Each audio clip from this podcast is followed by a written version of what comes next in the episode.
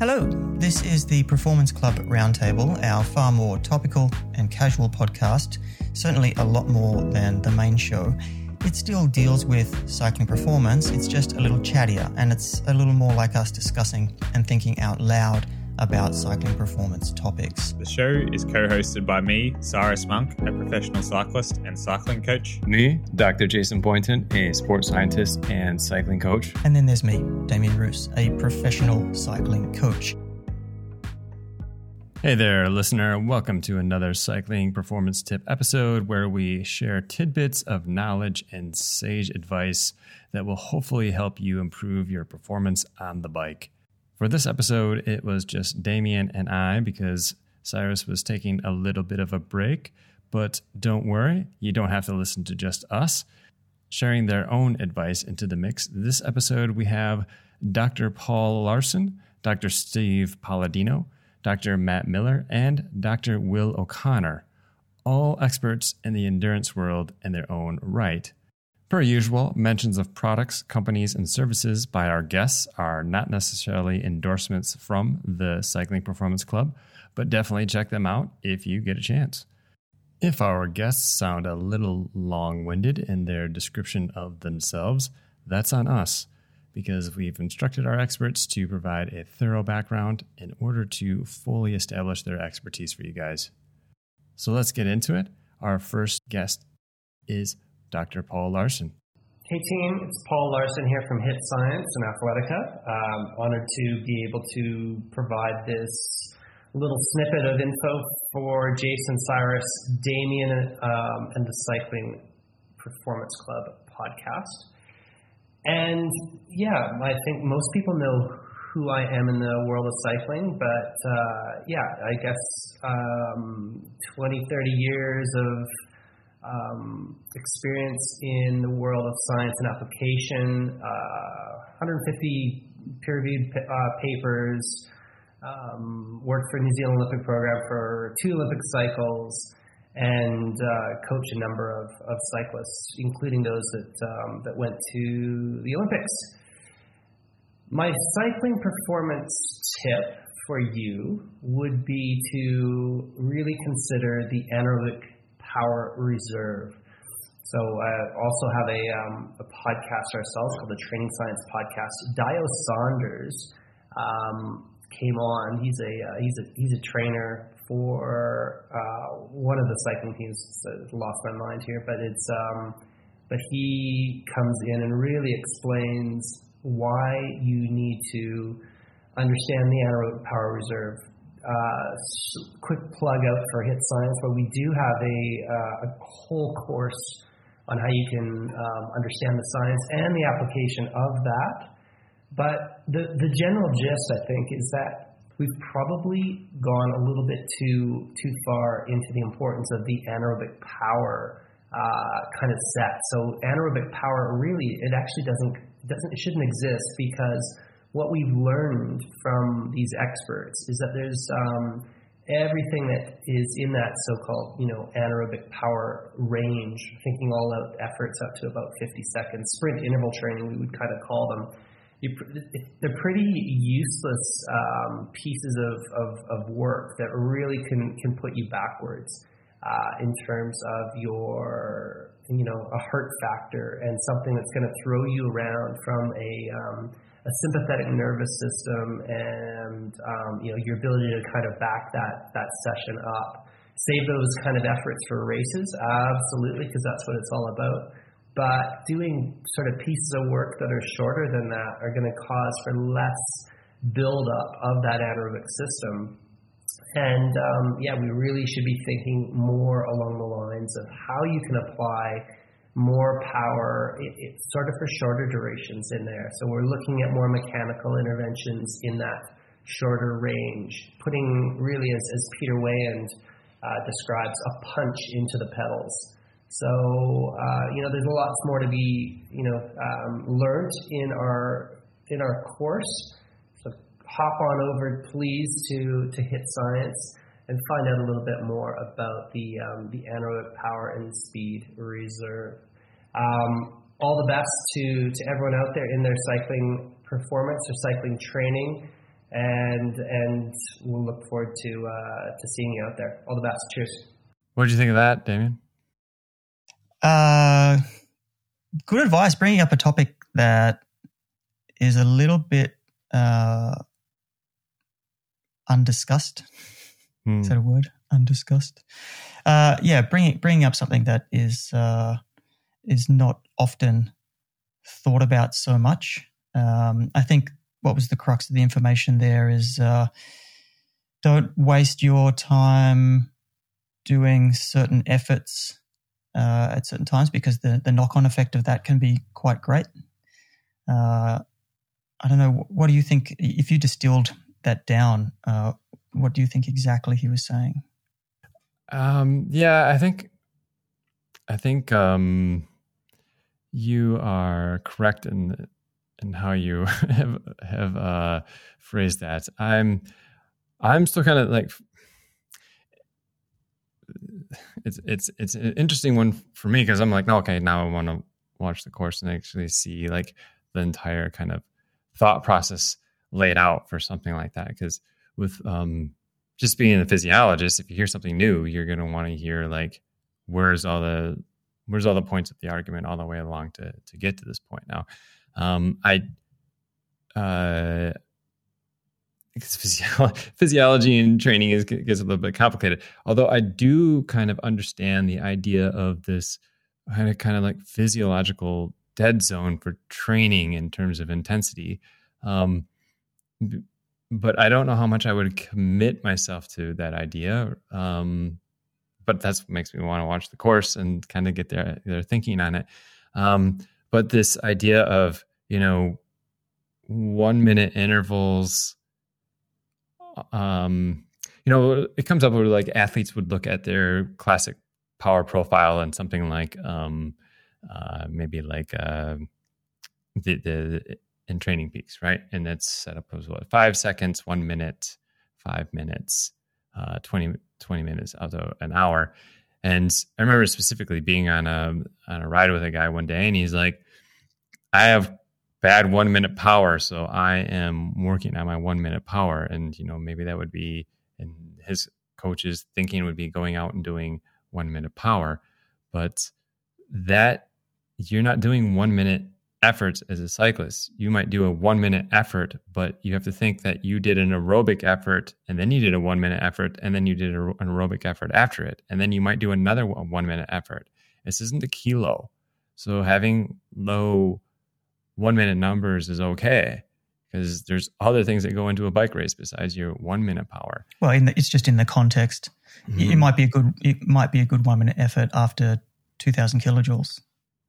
Mm-hmm, mm-hmm. exactly, and then so yeah, um, and then there's these other things that go around like physiology about uh, like uh, the VO2 slow component and how long it takes to get to a VO2 steady state within an interval. And depending on training level and that kind of stuff, it could be two and a half minutes, it could be three minutes. So um, if you're looking for some kind of stress that's unique and aerobic, then you potentially, the argument is that you have to hold that effort for at least two and a half, three minutes.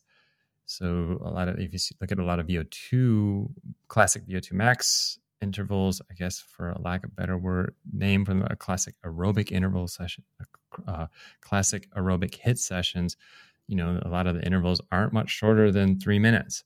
And so I've always kind of thought, yeah, there, there's this kind of dead zone in there between two minute efforts, one minute efforts. But then we have this new data that's coming out from like Ronnestad's and the was it the I don't know, I guess it's the more the 30 30s and the Tabata style uh, efforts where it's these 30 seconds on, 30 seconds off, 30 seconds off, they do will have a cardiovascular impact because you're on, off, on, off. And that's obviously going to increase your heart rate and it's going to get aerobic. So, um, to quote Paul Laursen's um, uh, one of his reviews they wrote with um, Buchheit, Martin, Martin Buchheit, um, or, or. Sorry for pronouncing that wrong. Um, but he starts out scientific paper. There's more than one way to skin a cat when it comes to high intensity interval training. So, but it is, yeah, there is potentially these kind of efforts that um, aren't as beneficial as you would think and then but detrimental is another thing so yeah i'd have to li- listen to their But we, but what was what's that paper by Nick Wingate out of Ronnestad's lab? And he he yep, yep. he was adding thirty second efforts Mhm, into endurance rides mhm, and seeing an, uh, a positive impact for sprint performance mhm, off the back of that. mhm. Um, so yeah, it is it it is a difficult thing to answer in in very uh, like in, in some high quality detail that Mhm. will actually help somebody. But I guess overall, what we can take away is just um, this idea. If you wanted to explore this idea of what it actually means to uh, do efforts under 50 seconds in whatever form that looks like, um, then you've got some pretty clear directions to go and have a look at the course Yeah, that may yeah. help you answer that. Yeah, yeah. So um Dajo's been on we've done two episodes with him and uh and he's high level dude. like so and this is this is his area of research. So again, like I'd be interested to hear what he what he has to say on it. Yeah, it sounds fun. It sounds fun. It's just, yeah, I can't comment directly on it. Mhm. Um, but let's go directly to someone else's tip, uh, another recording, just to keep it rolling here. Hi, this is Steve Palladino uh, from Palladino Power Project. Um, and I would like to bring you a, uh, a, a cycling tip um, and primarily around training. Uh, my background is uh, uh, I was formerly a runner. I, I was a 216 marathoner and a U.S. Olympic Trials marathon uh, qualifier. Um, but then I went to medical school and I was in healthcare, um, uh, healthcare delivery for 30 plus years. Um, towards the end of that, um, I was still running as a master, but uh, started having some injuries and switched over to cycling. In about 2002, I picked up uh, uh, cycling with power, and I've been working with um, cycling and running with power since 2002. So that's uh, 20, 20 plus years now. Um, I uh, I primarily coach uh, runners at this point in time with Run Power, um, but uh, what I'm going to present today uh, crosses uh, both running and cycling as well as other um, endurance based uh, sports. So my my tip is consistency, and you know I think cons- consistency wins if it's properly done. Uh, consistency wins time and time again. It just it's it's the I think is the the, the most important principle. Now, but it's not that simple. It's a little bit more complex than that. I think consistency demands a balance between training load application and recovery. That balance is really important. So on the recovery side, sleep and nutrition and body work is very important. And on the training load side is you want to avoid uh, a ramp rate that's too aggressive. You want to avoid uh, exceeding training targets. Uh, you know, s- discipline to to training target targets is very important. Altogether is to keep these things in balance so there's consistency. Um, but inconsistency, it does not mean strict adherence to a plan. Sometimes you have to adjust on the fly. It- that's not consistency. Um, consistency isn't just strictly, you know, going by what's written down. Um, you have to be willing to adjust, but you're still going to get the appropriate stimulus in um, while maintaining consistency. And consistency also doesn't mean doing the same thing over and over. That's not what consistency means. It means staying with uh, a program and progressions, gradual progressions over weeks and months and years. That's what consistency is. Um, in fact, you have to change change up the stimulus time to time. That's what that's what periodization is all about. Is is uh, is uh, doing that. So um, yeah, consistency becomes very important, and um, in in in applying consistency to your training, realize and this is my my own personal pr- thoughts is that it's not about hitting the bullseye every time. It's about hitting the dartboard. That's what training is and staying consistent with that. Hopefully, this helps. Thank you for listening. Bye bye. All right. A little bit of background about Steve uh, and how I met him was him and I were actually kind of getting into a debate, a heavy debate in a forum about um, critical power and FTP. And I was like, well, uh, we're not agreeing on this, but this is a poor place to have a discussion. So I said, why don't do you want to come on the show?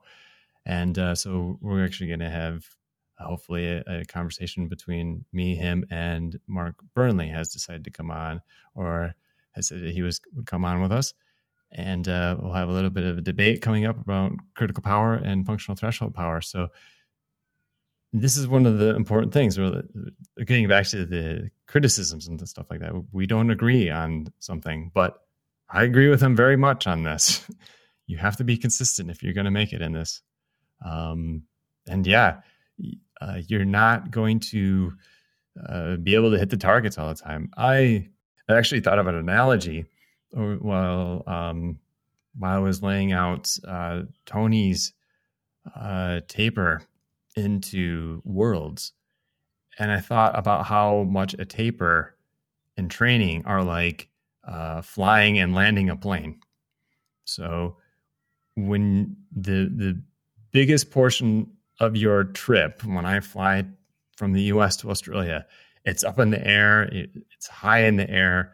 Um, and that's your like your training portion. And if you screw anything up while you're in the in the air like that, you typically you have plenty of time to course correct to fix it. Yeah. To fix it, right? Yep. Plenty of plenty of time to fix it before you hit the ground. Um, and that's the advantage of that, right? Um, but you have to stay consistent. The engines have to stay on. Otherwise, you're going to lose it. And, and and you have to be burning gas and and stressing the plane the whole time, right? Like that's the tricky part about staying in the in the flight. But once you get to the taper where you're landing the plane, like at that point, the good point is is that the stress is all behind you. Like you've done the work, you've done the tough work. Uh, now you're just going to glide it in, and that's that's good. That's that's a load off your mind for the most part. Where you're like, okay, the work's been done. I've gotten to this point. We're bringing it in for a landing. However, if you screw something up in the taper, if all of a sudden you jerk that wheel and just like or that stick and just you do not have the time you do not have the time to, to to pull back on the stick and level things out and get yourself back on course.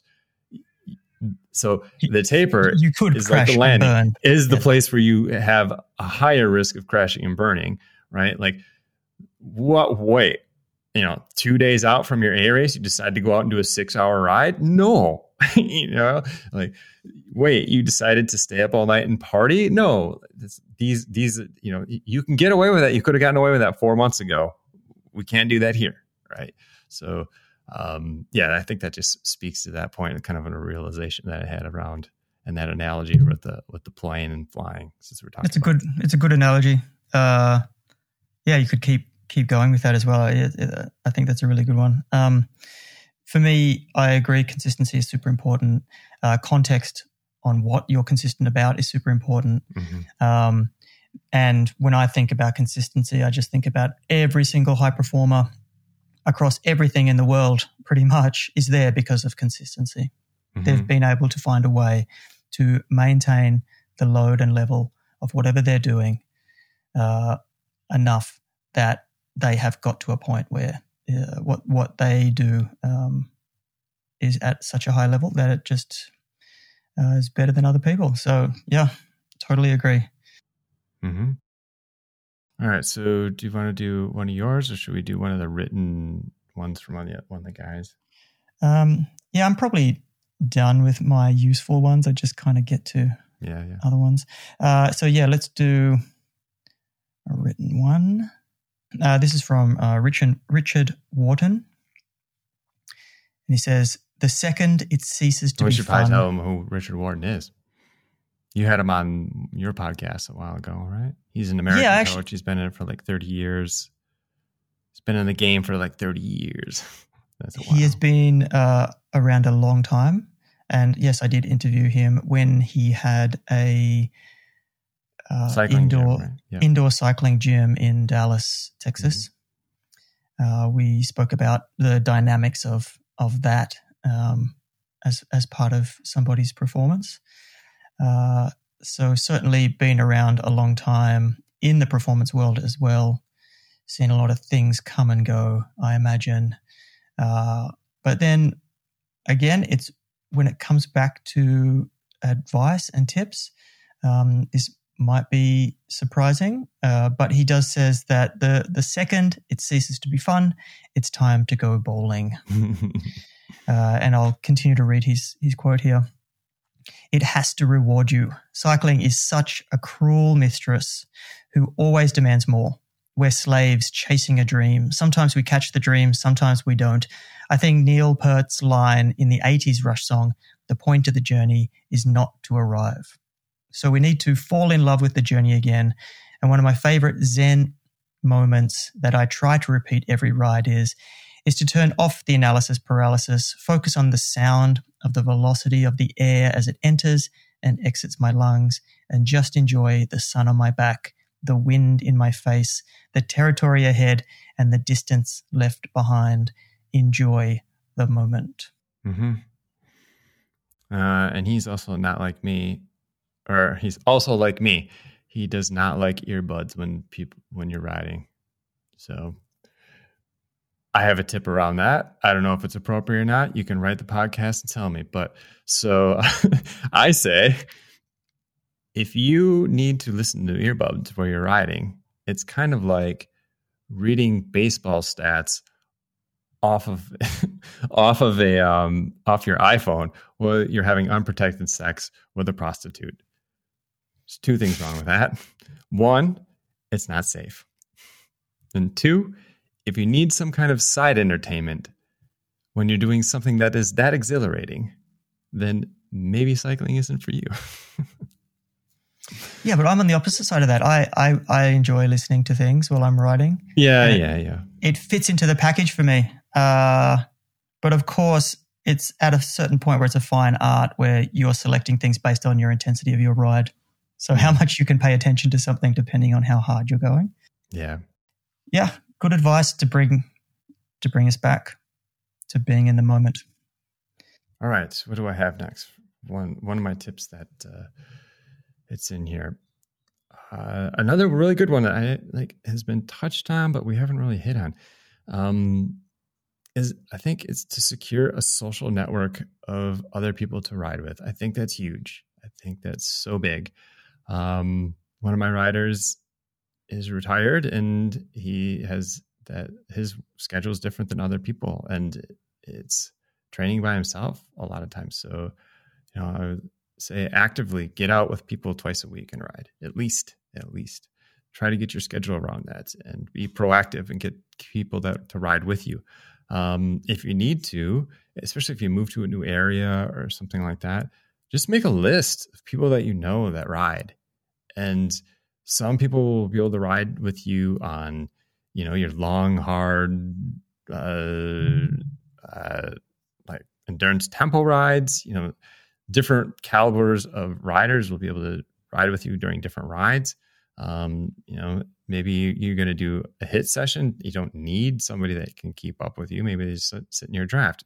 Um, you know, maybe you have a partner that isn't quite as fast as you. Well, then you can ride with them on on your days that are easy and short. So there's something to be said about like having that network around you so that like not every ride is by yourself.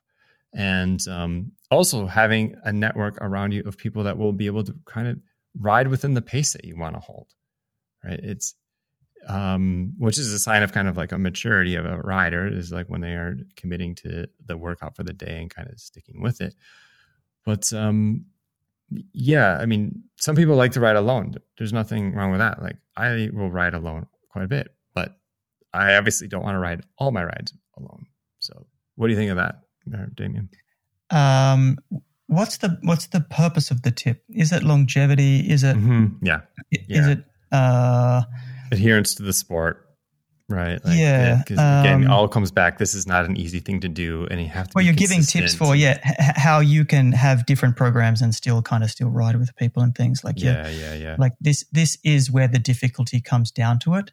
So I have found that the most effective riders, generally speaking, uh, when it comes to compliance, hmm ride alone. Um, and then, but yeah, as far as whether they're in the sport in five years, maybe they're not.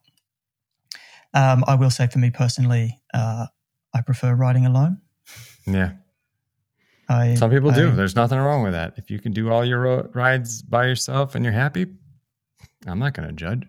But again, uh, if we're talking in a performance context here, uh, I think there are certainly times across the year when it's important to jump in the less efficient group ride to either test yourself, to sharpen up your skills again, Mhm.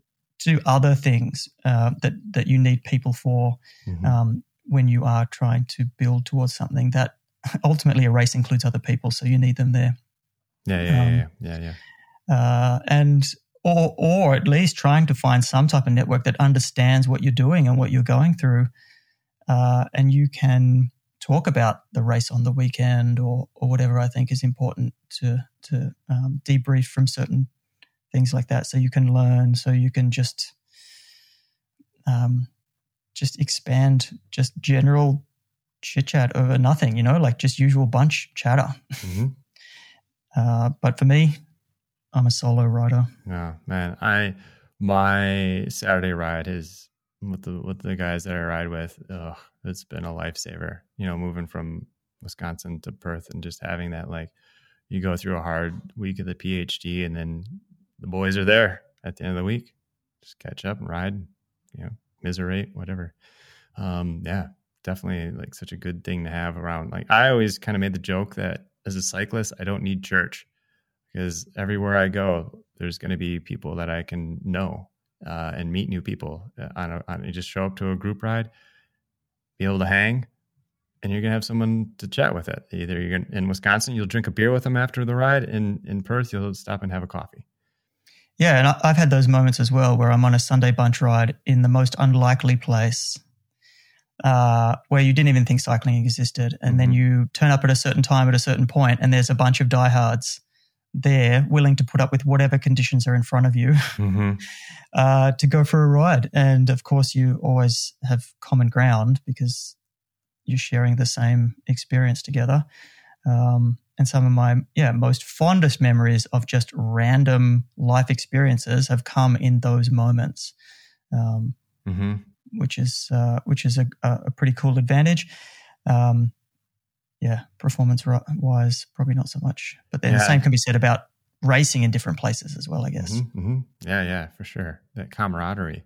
Um, yeah, I started a ride in 2006 in Madison called the Meathead Ride, and it started in November and went to March. And we have a set loops depending on how the weather is. But the whole point is Monday night you show up to Ford's Gym, no matter how bad the Wisconsin winter is, and you're gonna have someone to ride with. And people always be like, "Are you gonna cont- continue it through the summer?" I'm like, no, no, no. This is for the hard bodies. Like this is for the people that are come kind of come out. And you bundle up, and then you you know we would ride two two abreast, and it basically what would end up happening is that you would have this uh um like it would be like Monday night poker in horrible conditions, and you're getting exercise. But yeah, a little bit of a tangent, but. uh yeah, so what do we have next here? We've got Another- one more. one more recording. Yep. We have uh, Matt Miller and Will Connor. Yeah, let's play that. All right. Hey, what's up? This is Dr. Matt Miller, aka MTB PhD, former elite mountain biker and inventor and founder of BrakeAce, the world's first brake power meter. Hey, I'm Dr. Will O'Connor, sports scientist, coach, educator, and endurance technology consultant and competitive runner. Together, Will and I co host the Performance Advantage podcast, which is all about bringing sports science to the people. And we also co developed the Introduction to Exercise Science for Endurance Coaches, which is part of Training Peaks University. All right, Will, so you already know what my top tip is going to be. It's going to be about braking. Uh, so BrakeAce is the world's first brake power meter and automatic analysis software. And what it does is it analyzes your ride for you and it shows you three places where you can improve. Now, braking, even for road cyclists, is really, really important. It's literally free speed. So you might expend one banana worth of energy going up a hill, but then you break away a quarter of a banana in energy going back down the hill. And we know that there's actually a lot of time in there. So by looking at your key opportunities, you can save five seconds per two minutes of a section of road or trail just by changing the way you brake. So if you're focusing on really tiny marginal gains, I would say focus on the big stuff first, and that's braking. And there's a lot of time to be had in there. All right, Matt. That's a good one. And along those lines, mine is know your numbers and listen and be realistic about your numbers. So I've got three key numbers, which are your weekly training load or monthly training load, uh, rather than arbitrary miles or hours per week. Your thresholds, heart rate, pace, power, speed, and your zones.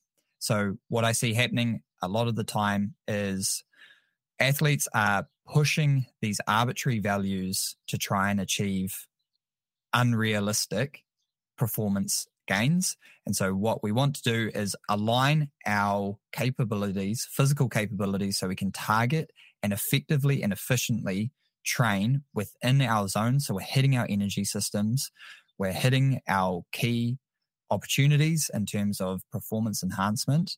And then, when we're able to execute our race, we're not tired, we're fresh, and we're able to train consistently and improve our speed and fitness.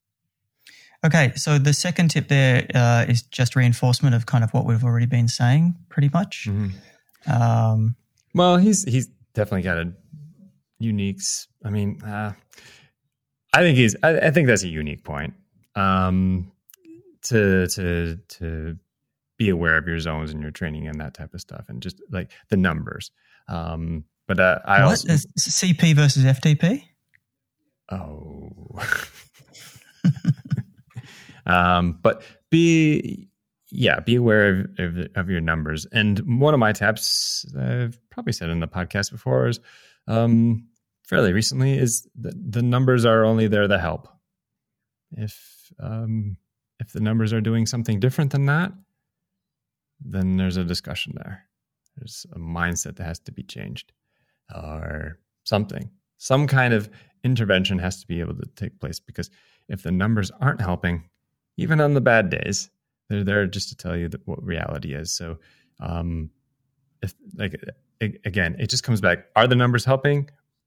Good. Are the num- numbers not helping? Okay, we change something. Okay. Um, and then uh, Matt's, yeah, Matt's? Matt's is just uh, uh, quantifying our point about our sub point about momentum. Momentum, yeah. Yeah. Yeah. does, it, does he, yeah, he's he's speaking to another sub point about momentum. Yeah. Um, and uh, kudos to him to, for looking into that. I'm pretty sure that's what he did his PhD around was kind of developing a kind of a, a brake power meter. And as you can hear, he's also an American that also went and did his PhD here in the Southern Hemisphere. He was over in New Zealand for that. That's how him and will know each other, uh, if I understand right. But yeah, they also have their own podcast, so check them out. They've got some cool people that come on there. Um, but yeah, thanks for doing that for us, guys. Just cold, cold, uh, cold emailed them. I was like, hey, you want to come on and give us some tips there, guys? And they're like very good about it. So thanks a lot there. Um, so who, what do we have next year? Uh, do, do we want to do one more? Lucas. Lucas, yeah. So, a little bit of background on Lucas. Lucas is one of my kind of first like coaching colleagues from back in the day. So, I met him when I was uh, in Michigan and doing my master's with Steve McGregor, and he ended up eventually going into that program. Um, but yeah, just Michigan isn't really well known for its cycling scene. It is. I'm, I don't want to get any hate mail. It's got a really good mountain bike scene. They got cross and all that kind of stuff. But the road scene, um, maybe not so much. Although maybe that's just where I was. I was in Ypsilanti and Ann Arbor outside of Detroit there. So, um, yeah, um, the roads aren't so it's super great for the road riding down in that area. But anyways, um, we hit it off uh, lined really well, and he is um, he has been cycling for a long time, and his mom was invi- involved in cycling as well. So he's got a really good insight into the junior scene. But um, yeah, good guy, love him, um, known him for a long time. So this is what um, Lucas's tip is for our listeners: is uh, the best that comes to mind for him is again, it goes in that Dunning Kruger effect is when you're around this all the time. It's hard to figure out what you think is useful for everybody else. Um, but his thing is is work on speed skills during uh, most workouts. It takes very little time, not much effort. And while it's not a key limiter for a lot of riders' events, having good leg speed, acceleration, or jump will benefit any bike racer in different moments uh, just add a small gear sprint, standing start, j- jump, short sprint, or the like uh, to any non recovery workout. So um, there's two things that I would kind of branch off from this is one is uh, why not just speed skills? Um, I advocate uh, instead of like having just straight up skills workouts, um, I mean, for juniors, you can do like straight up skills workouts, and sometimes you you definitely have athletes that need to work on their handling and their cornering, and you're like, go out and do this. Um, but once you get kind of more advanced, uh, then you should just be working on it all the time. So there's certain places, certain corners that I ride regularly, and I just I'm just going to try to rail this thing as hard as hard as I can. Uh, things that are technical because it's just easier to do it that way and just be working on technical skills when the chance or the where the opportunity presents itself as opposed to uh, just setting up a whole day and maybe setting up cones or whatever you're uh, thinking about. That's the road world. It might be a little bit different for um, mountain biking and all the, the, the thing, uh, types of riding there. I don't want to say more skilled based, but you know, um, have I, I don't know. Yeah, but this this is sort of based on where you are in your cycling experience as well. Because when mm. it mm-hmm. gets to the point where you are very experienced, you're combining a few different things. Uh, because that's practice, practicing the skill as close to you would be doing it in a race. But if you are on the beginner side of things, then you definitely have to split them up and then slowly combine them to, to put them together. So it, again, it would depend specifically on who um, who the person is that uh, that that needs to do this. Um, but I do think you're right as far as yeah, there are certain times that may there may be some corner or little hill or downhill something that you hit every single training ride because it's in front of your house or something. Mm-hmm. Why not that be the thing that you just use to to practice that that part of the skill? Um, mm-hmm. it is mm-hmm. kind of funny though that this in some ways, it's like an informal way. It goes against sort of Paul Laursen's tip to watch out for the short efforts in training.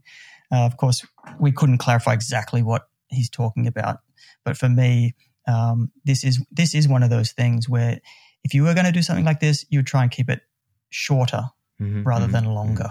Mm-hmm. Yeah, yeah, yeah. yeah. Um, um, and th- that's the, the different energy system there is that those very very short ones would be phosphocreatine ATP production and that type of stuff. And that's going to be replenished through the aerobic system, anyways, uh, down the road. But uh, um, to add to this, and the, the other branch I was thinking about is when we interviewed Jensen, Jensen um, that, you know, and I think uh, Jai said something about this too. Like they just kind of throw sprints in at the end of their at the end of their rides, and with uh, Jansen being, being like the big sprinter dude, like that kind of makes sense.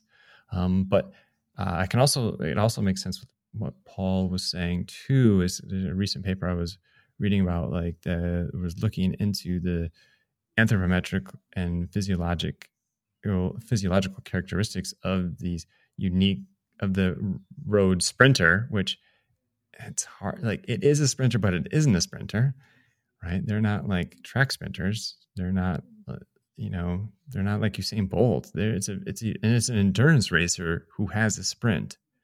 So it's almost mischaracterizing them to call them a sprinter in a sense. Um, yes, the size of their muscles and t- type two fibers figure into that, Um, but with those type of riders, there's uh, something that's going on with their um, fascicle length, which is kind of fascinating. And you know what they might be referring to there is that if you want to increase fascicle length, I don't really think there's any and become a better road sprinter. Uh, I don't know if there's any good way to do that on the bike. I would have to look into it a little bit more. But asking around with my strength training eccentric colleagues, they're like, yeah, that's an eccentric contraction thing. That's an eccentric training thing. So uh, that maybe another future episode around that. Yeah. So I guess let's just do the rapid fun fun hot tips that we have left here. The, the goofy ones. What do you what do you got here, Damian? Uh, my final tip, or goofy ones, or if you have any kind of goofy ones. Uh, I don't know if I have a goofy one. The one I have is not necessarily performance based, but it's mm. kind of like um, know the rules and unwritten rules of cycling before you break the rules. Mm-hmm. Um, Sock length. Yeah, cycle. Look, cycling is clicky enough as it yeah, is, yeah. so it's kind of I kind of have a hard time saying saying this stuff, but I do come from an era where I did wear black socks to my first road race, and I was told do never never to wear them again. Mm-hmm. Um, so it, you know, it had a very strict code coming up, and then and one of the one of the ideas here is like in at every stage of your cycling development journey, you earn something that you can have, and that includes includes gear or doing breaking the rules or whatever. So mm-hmm. for me, it's just just have an understanding of of what those rules are, and it's not necessarily um, or understanding that those rules are there. Yeah, just just that they're there. So and and that um, if and if not to get frustrated to, by it. not to new, define right? your entire journey mm-hmm. um, in cycling, but just know that that is the way that cycling is, and then you just choose your place in it based off that. Um, whether you know whether it's it is something like wearing a skin suit in a road race uh, or an aero helmet to a local crit, mm-hmm. um, or it is something like letting your legs do the talking uh, versus I don't know what the alternative that is, but it's it's. I just think it's uh, it's important just to understand as a whole um, all these sort of small things because then it can definitely make uh, the experience much better. Yeah, one of the things that's come out of the sociology research, I think, is around fringe groups. And so maybe like I don't know, like I was a raver when I was younger. Maybe that's an overshare, but um, but you look at these groups and they're like I'm a little bit on the outskirts of society, you know. Um, but you find out within those groups that they're very homogenous and they have a order. And so, in order to identify within that group, even though you are fringe to society, there are things that they're very kind of uh, regimented and strict about. And I imagine the same thing with cycling, right? Cycling's probably, I feel like it's one of the worst. But yeah, it's the thing of like, we are in an alternative music group. You've got to buy the $100 hoodie with a certain logo in order to be identified in that group or whatever. But there's also this, this other psychological thing around groups, which is the in group and the out group. And we all know the classic um, trope of cyclists saying that triathletes can't uh, ride bikes and things, for example, you know. So um, it's very easy to pick on those that are different. Uh, so you want to, so people do try and make sure that they're in the in group, so they aren't kind of the the the, the fodder for those types of of jokes or attacks or whatever. Mm-hmm. Um, but it's it's yeah it's it's anything has a learning curve like this, but uh, I think cycling specifically, it's it's crazy the detail you can go into on the rules that uh, you don't even think about. Mm-hmm. Yeah, yeah, yeah. Um, uh, speaking of that, I'll give um, one of my I don't know pet pet peeves. It turns into a rule that's in this in this area. I mean, I've I probably have a few of them, but like, man, when I see people with their bike upside down, mm, just just irks me to my irks me to the core. I remember one time we were uh, me and an athlete were riding by um, uh, by someone that was changing their tire or changing a flat and they had their bike upside down, which doesn't make sense. It doesn't make sense. Just put your bike on the side. You'd have to put your bike on the side anyways. Just put it on, on the side. If you put it upside down, you're now you're scuffing up the the hoods and the seat, all the pretty bits that you know that you can see. Um, so just don't do it. Um, but we'll, anyways, this, this athlete of mine, we've been working together for a while. He's got a good sense of humor. So I turn, so we get out out earshot from him out from them. And I turn to him and I go, if I ever see you doing that, I will fucking disown you. like, he just yelled it. Oh God. Or something along the lines of, if I ever see you put, put your bike upside down like that, I will disown you.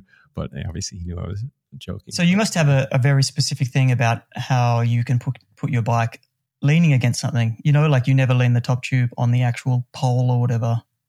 You're always looking for rubber. Mm-hmm. Yeah. Yeah. I always just put the rear tire up against whatever right? Yeah. Um, but uh, yeah, it's it's kind of kind of funny. Uh, I mean, yeah. So if I have to take my rear wheel off, I just put it on the bike on the side with the drive side up. It's fine, right?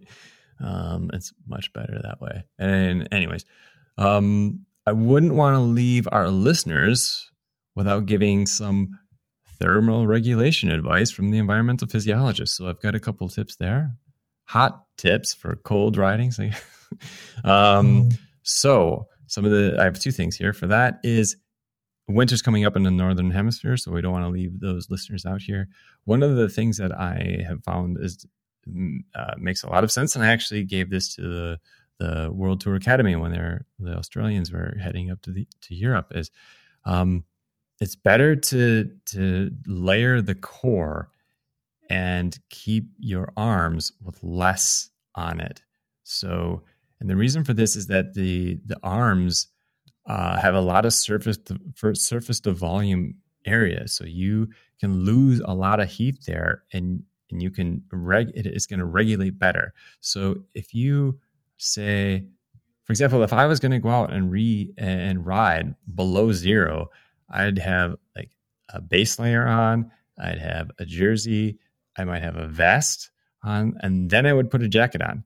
And I wouldn't put arm warmers or anything like that. I would only have that one layer. And it would seem to, it helps regulate a lot better. If you put two layers on your arms, it's going to, I always felt like it's just too hot and too uncomfortable. Um, and similarly, like when I go out and I run, I rarely wear jackets in Perth because it's just not modular enough. I want the ability to peel down my arm warmers if, if I get hot on a climb or whatever. So, um, yeah. So this this kind of helps explain uh, the popularity of the Gabba jacket. Then, doesn't oh, the Gabbas in Perth. Uh, it when it gets winter here, uh, Castelli's basic. It's Team Castelli everywhere. Everyone is wearing the Gabba. Um, it's Gabba is the unofficial wear for Boynton coaching. Every single athlete I have come on is like it leaves in Perth. Um, this is what it, everyone gets. Everyone gets a Gabba. Then it makes sense. Like outside of the aero, which initially that was kind of my my thinking as to why it was so popular, uh, mm-hmm. because it is effective aero. But it's like, you know, it's cold, wet, raining, arms are exposed, mm-hmm. but that's okay. Yeah, yeah, yeah. Or uh, and then you just get like a thermal set of uh, kind of water resistance arm warmers, and, and you're good. And they do have long sleeve Gabbas, but I look at them like these are too hot. Um, but then they have like now it sounds like a, a Castelli ab for, for Gabba, but oh man. But for me in Wisconsin, I would have gotten like two weeks there where it would have been useful. Um, if you're in California, it's it's going to be great because that's just the weather. But in Wisconsin, it would have been like kind of cold or whatever, and then all of a sudden it just be really cold. And Gab is what are you going to do with it then? Um, so yeah, those are my uh, there's that advice, and then the other thing um, for it's real when it's really cold, and um, is that I always used to take spare gloves with me. If it's below zero, I'm taking spare gloves, and the reason for this is, is it's like a, it's a safety thing. Because um, if you have to get off your bike and um, say change a tire or it used to happen to me when I was going coming back from the ride and stopping at stop signs and stoplights the ride, all of a sudden you are the core temperature is dropping, but you have very sweaty gloves on, and even its winter gloves, there's a bunch of moisture in there. And when you are done and get back on the bike and you put your hand into that and into that glove, the the water or the sweat in the glove is now cooled, and it takes a lot of heat to. Uh, there's a high specificity of heat to water, so it takes a lot of heat to warm it up. Um, this is why the whole you know watched watched uh, pot never boils or whatever. Um, and you are just not going to be able to create enough energy, enough thermal energy from riding uh, to warm up your hands enough to warm up the sweat that's in the glove. Um, the best thing to do is just take the glove off and put new gloves that are, that are fresh that don't have the sweat in it, right? And I've been at the point in Wisconsin where I'm literally 10 minutes from home and my arm, my fingers are just uh, freezing. Like the pain in them is just intense. And I just switch the gloves out. So yeah, I always carry when it's when it's cold. I always carry a spare pair of gloves with me, and I always used to tell my athletes that. So yeah, nice little tip. So similar similar to that. Um, how about this idea of doing a warm up on an indoor trainer for even just five minutes before you go out when it's really cold? Um. So generating some heat and then trapping it in and then hit, getting outside, sort of not having to go through that process of being cold and warming up. I, the problem is with the sweat, always the sweat. Um, well, you'd have to manage it. You would have to make sure that you're not doing anything. Anything. I mean, you you can you can just do body weight squats if you want, right, and get a little bit of um, a little bit of blood flowing before you go back out. It's it's tricky. I mean, you can experiment with that. I'm totally not against it. Uh, usually, when I, I always felt like when I went outside, if it felt like it was just a tad brisk, then I would I was okay. If I if I walk outside and I feel like oh, I'm comfortable, I've probably overdressed. Yes. Um, but um, yeah, the last goofy tip I have is have a race bag. Have a race bag. Put all your stuff in it so you're not forgetting things, and make and you'll be a popular person if you remember to put a roll of toilet paper in there. and that's all I got. It seems like the advanced tip is to have uh, baby wipes. Yeah, yeah, yeah. But the thing is, is if you rock, if if you're at the if you're at the race and the toilet paper runs out in the in the porta potties there, and you are the guy that comes to, and you're like, I got a whole roll, and I'm just gonna leave it here. You are the hero for the day. Hmm. But the thing is, it goes comes comes back to this race bag thing. Like, just have it and keep everything in there that the sunscreen, the eye, the eyewear, your spare glasses, spare shoes, you know, things that are easy to forget, you know, uh, spare kit if you have it, you know, and just everything's just kind of chucked in there. So you just grab it all at one time um, and head out the door with it.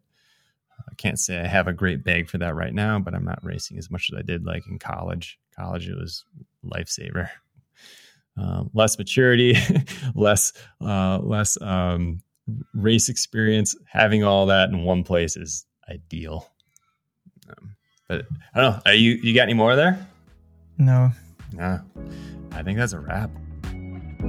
Did you learn anything new in this episode? Awesome. This is a listener supported podcast, so we would be stoked if you supported us by becoming a member of the Cycling Performance Club and providing a monthly contribution.